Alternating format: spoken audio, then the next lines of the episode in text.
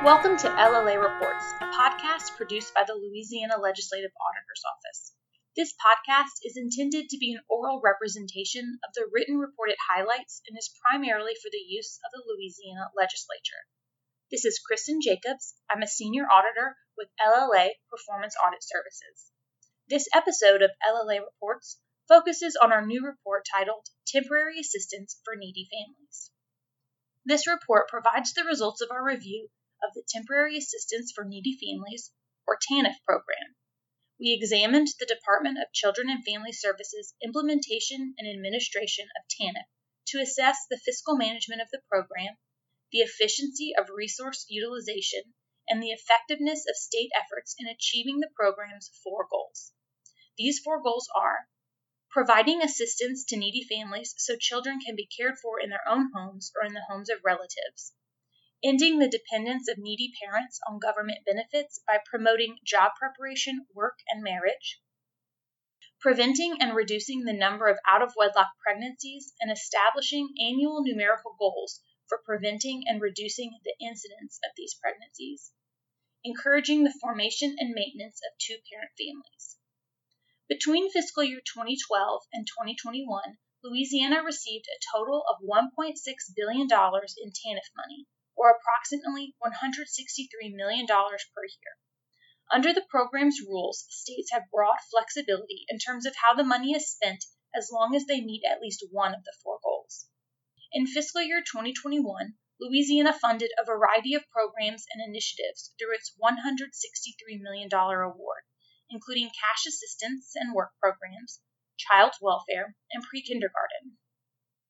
According to the Department of Children and Family Services, or DCFS, in fiscal year 2021, 9.8% of its TANF funds were spent on the agency's program management costs, including administration and information technology.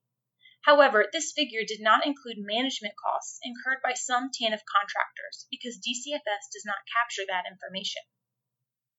We found that between federal fiscal years 2019 and 2021, DCFS had surplus TANF funds that it carried over to the next fiscal year, ranging from $45.5 million to $65.4 million.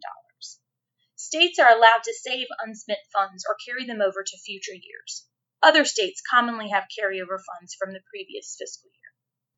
In addition, we found that Louisiana spends more TANF dollars on pre kindergarten and child welfare and less on cash assistance than many states. For fiscal year 2021, Louisiana spent 27.9% of its TANF award on pre kindergarten and 25.4% on child welfare, including emergency assistance. The state also spent 8% of its TANF award on cash assistance and less than 1% on work programs. In contrast, we found that on average, states across the country spent 20.6% of their TANF grants on cash assistance and 11.7% on work activities, such as education, training, and transportation. Louisiana provides cash assistance to four out of every 100 families in the state living in poverty. In comparison, nationally, 23 families out of every 100 families receive cash assistance.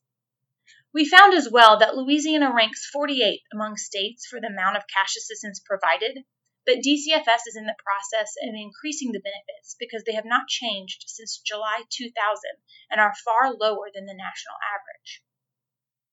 The monthly benefit amount for cash assistance for a three person household will increase from $240 to $484, which is equivalent to the national average for a family of three in federal fiscal year 2020.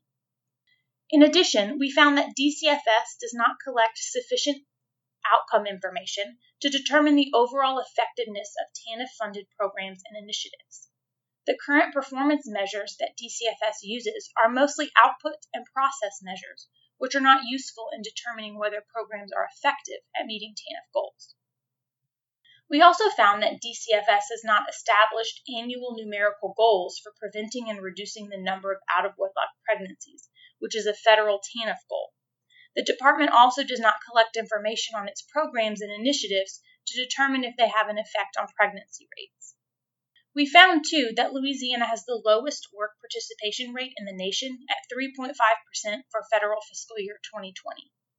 Under the work participation rate, states must engage a certain percentage of families receiving cash assistance in specific work activities such as employment, job searches, or vocational training. As a result of our review, we developed four recommendations. We recommended that DCFS determine the amount of administrative costs associated with each contract and subcontract to capture the complete amount of TANF dollars spent on administrative costs. We also recommended that DCFS establish and track outcome based measures to determine whether its TANF programs are effective at meeting the federal goals. In addition, we recommended that DCFS establish outcome measures specific to the reduction of out of wedlock pregnancies for those programs contracted to meet TANF goal number three. Once the measures are established, DCFS should require contractors to measure and evaluate these outcomes. Finally, we recommended that the agency ensure it can meet a higher work participation rate if it expands its cash assistance programs. As part of its response to our report, which is detailed in the report's appendix, DCFS agreed with all four of our recommendations. We hope you found this podcast informative and that you'll follow future episodes of LLA Reports. This podcast was created as part of the audit report just discussed and is intended primarily for the use of the Louisiana legislature. Both the full report and the podcast can be found on the LLA's website at www.lla.la.gov. Thank you for listening.